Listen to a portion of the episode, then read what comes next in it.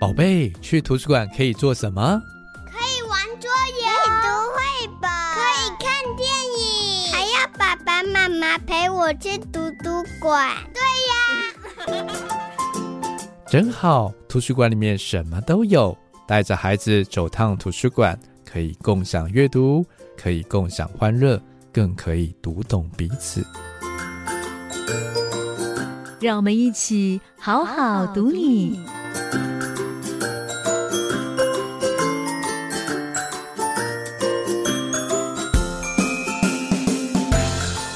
好好读你这节目，期待邀请您与孩子前往图书馆的旅程中，好好阅读彼此，好好阅读旅途，好好阅读好书，最后更能够好好阅读自己。期待读你千遍也不厌倦。你好，我是洪敦明，我是国立公共资讯图书馆的馆员。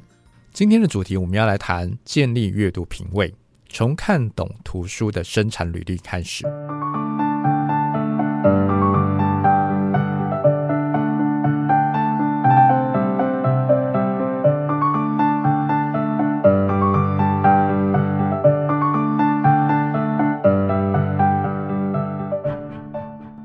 现代人，我们会基于身体健康啊，或者是友善环境的理由，我们往往会从啊超市或者是量贩店选择有生产履历的食品。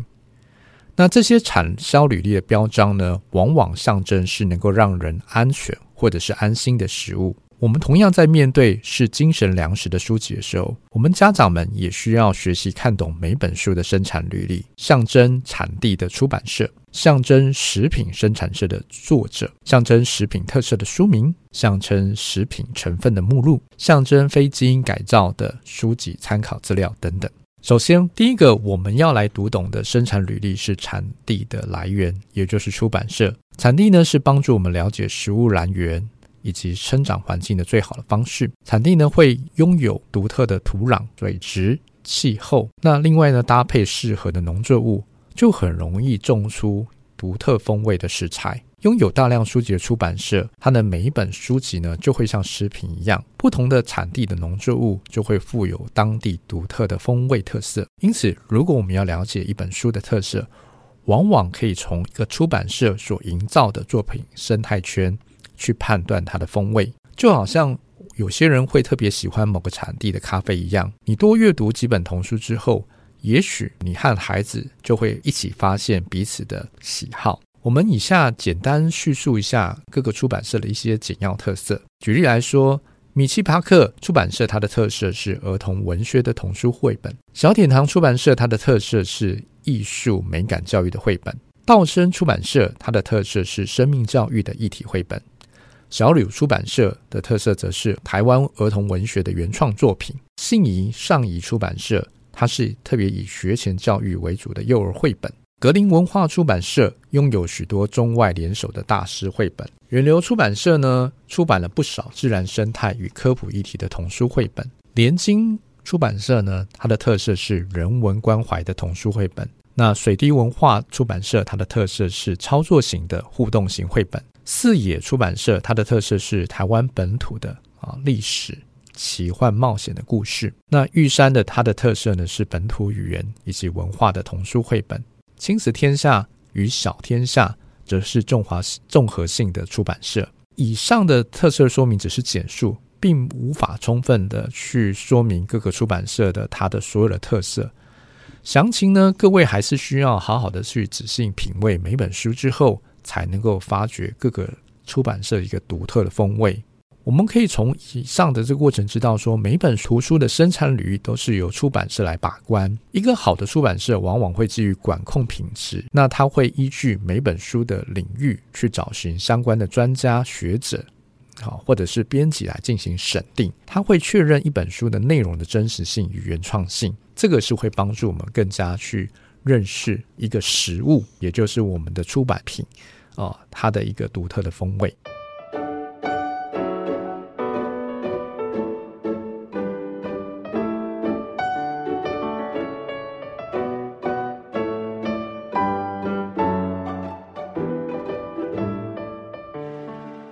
产地之后，我们需要读懂的生产履历是象征食品生产者的作者。作者呢是一本书最重要的灵魂人物。每本书的背后都有着作者所精心布置的书中世界，另外呢，也蕴藏着要赠送给读者的神秘礼物。那从一本书的作者简介呢，我们可以理解到作者的专业领域以及他的兴趣。那我们可以从这些简介当中呢，去认定、去思考，好，这本书啊适合自己啊，或者是适合孩子，能够去了解这个食品的一个特色。生产者之后呢，我们需要读懂的生产履历是象征食品特色的书名。一本书的书名呢，通常简要呈现一个产品的重要特色。然而呢，也不要轻易的被一本书的书名给骗了。如果呢，遇到自己不爱的书名，就没有仔细的去翻阅看看这本书。有时候呢，往往会错过一些好书。真正好书，往往是需要偶然间的啊翻阅去巧遇的。那再来食品的特色之后呢，我们需要读懂的生产履历是象征食品成分的目录。食品成分呢，往往会说明我们一个食品里面蕴含哪些营养、哪些添加物，以及呢，呃，成分的比例为何。那我们从一本书的目录当中就可以知道一本书的内容的架构，以及呢，它所要着重告诉我们的要点是哪一些。那家长们呢，我们可以从这个目录当中去判断是否符合孩子的想要或需要。食品成分之后呢，我们更需要读懂的是啊，生产履历是加工者，也就是编辑这个部分，往往我们很多时候会忽略掉。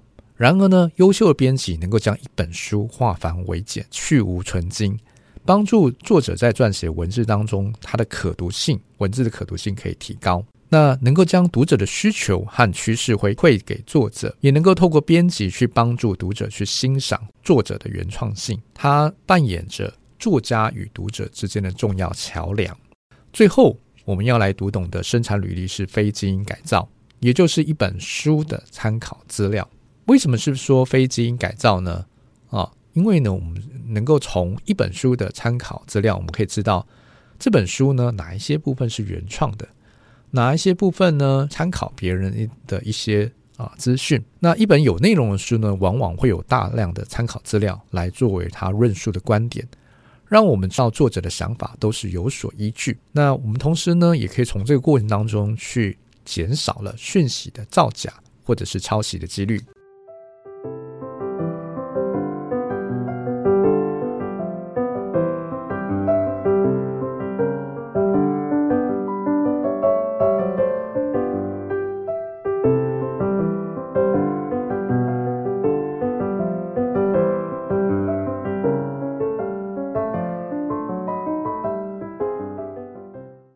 当我们更加去认识到一本书的生产履历背后所代表意义的时候，我们就会越容易透过一本书的生产履历去扩展我们的阅读的范围。我们可以透过作者去延伸阅读，比如说你喜欢看金庸的武侠小说，那你就会去看到他的啊这个《书剑恩仇录》，然后呢，接下来你就会看到呃《神雕侠侣》好等等的好书。那我们也可以透过出版社去延伸阅读。比如说，你非常喜欢啊小鲁出版社的好书，那呢，你下一次在选书的时候，你会以这个出版社为主去延伸。再来呢，我们也可以透过一本书的参考资料去进行延伸阅读。最后呢，你就会发现，你就会像非普通读者这本好书讲的一样，原来一本书会勾引出另外一本好书，那种感觉仿佛是随时随地一转书就能够碰见一扇开启的门。此外，你也会发现，一旦想要看书，每天的时间总闲得不够长。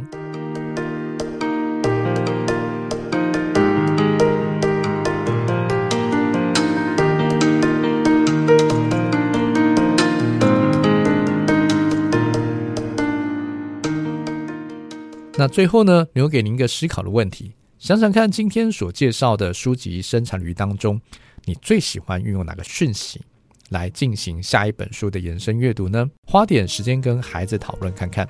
好好读你节目，邀请您一起探索图书馆世界的阅读里程，与孩子一同成长。